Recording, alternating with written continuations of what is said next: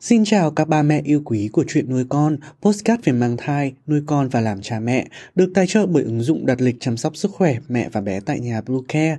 Mình là Dylan, hôm nay trong chuyên mục về thai giáo, chúng mình hãy cùng đi tìm hiểu 9 điều thai nhì sợ nhất khi còn nằm trong bụng mẹ. Chúng mình sẽ trở lại ngay sau đây. Các mẹ hãy tải ngay app Bluecare để đặt lịch tắm bé, điều dưỡng vú em, chăm sóc trẻ sơ sinh, xét nghiệm và điều trị vàng da cho bé tại nhà, nhắc và đặt lịch tiêm chủng. Ngoài ra Bluecare còn cung cấp các dịch vụ xét nghiệm níp lấy mẫu tại nhà, massage mẹ bầu, chăm sóc mẹ sơ sinh, thông tắc tiền sữa, hút sữa và rất nhiều dịch vụ y tế khác tại nhà. Truy cập website bluecare.vn hoặc hotline 24 trên 7 098 576 8181 để được tư vấn cụ thể các mẹ nhé. Người ta vẫn nói rằng khoảng thời gian yên bình và an toàn nhất của mỗi người chính là những tháng ngày còn nằm trong bụng mẹ. Mọi mưa nắng nhọc nhằn đều đã có mẹ gánh vác thay. Việc duy nhất của thai nhi lúc này chỉ là ngoan ngoãn lớn lên bằng chính dòng máu của mẹ. Nhưng thực ra đó mới chỉ là phần nổi của tảng băng chìm. Bởi thực tế, dù là được bao bọc bởi cơ thể mẹ, nhưng thai nhi vẫn có rất nhiều điều phải lo sợ. Tháng đầu tiên, sợ nóng, Thời gian này mẹ nên chú ý rời xa các môi trường nhiệt độ cao để hạn chế nguy cơ mắc các bệnh về hệ thần kinh của thai nhi. Tháng thứ hai, sợ thuốc. Thời điểm này, nếu mẹ sử dụng các loại thuốc giảm đau hoặc bất kỳ loại thuốc nào khác cũng sẽ làm tăng nguy cơ dị tật bẩm sinh về tim cho thai nhi sau khi chào đời.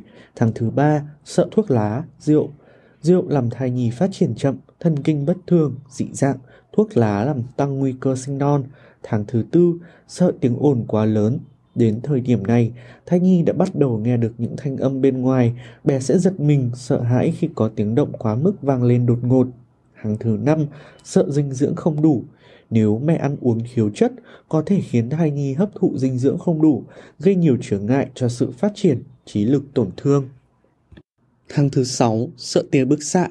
Giai đoạn này, mẹ nên hạn chế chụp X-quang để tránh nguy cơ thai nhi bị dị tật bẩm sinh do phơi nhiễm màn hình máy tính, có thể làm bà bầu sảy thai hoặc thai nhi dị tật, chỉ não phát triển chậm. Tháng thứ bảy, sợ mẹ căng thẳng. Lúc này thai nhi đã có thể mở mắt, hoạt bát, thường xuyên động tay động chân. Nếu mẹ có áp lực lớn, tâm trạng căng thẳng sẽ ảnh hưởng đến sự phát triển của thai nhi. Tháng thứ 8, sợ mẹ mệt mỏi.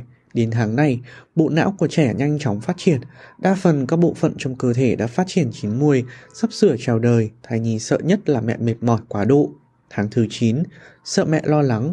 Tháng này thai nhi đang cảm nhận những thời khắc có ý nghĩa, tốt đẹp sau cùng trong cơ thể mẹ. Vì vậy, các bà bầu không được lo lắng. Như vậy để thấy được, thì ra ở mỗi giai đoạn của cuộc đời, con người đều có những nỗi lo sợ khác nhau. Chỉ là có dễ để người khác nhận ra hay không mà thôi. Cảm ơn ba mẹ đã lắng nghe hết postcard lần này. Cùng đón xem những kiến thức thật bổ ích trong những postcard lần sau nhé. Xin chào và hẹn gặp lại.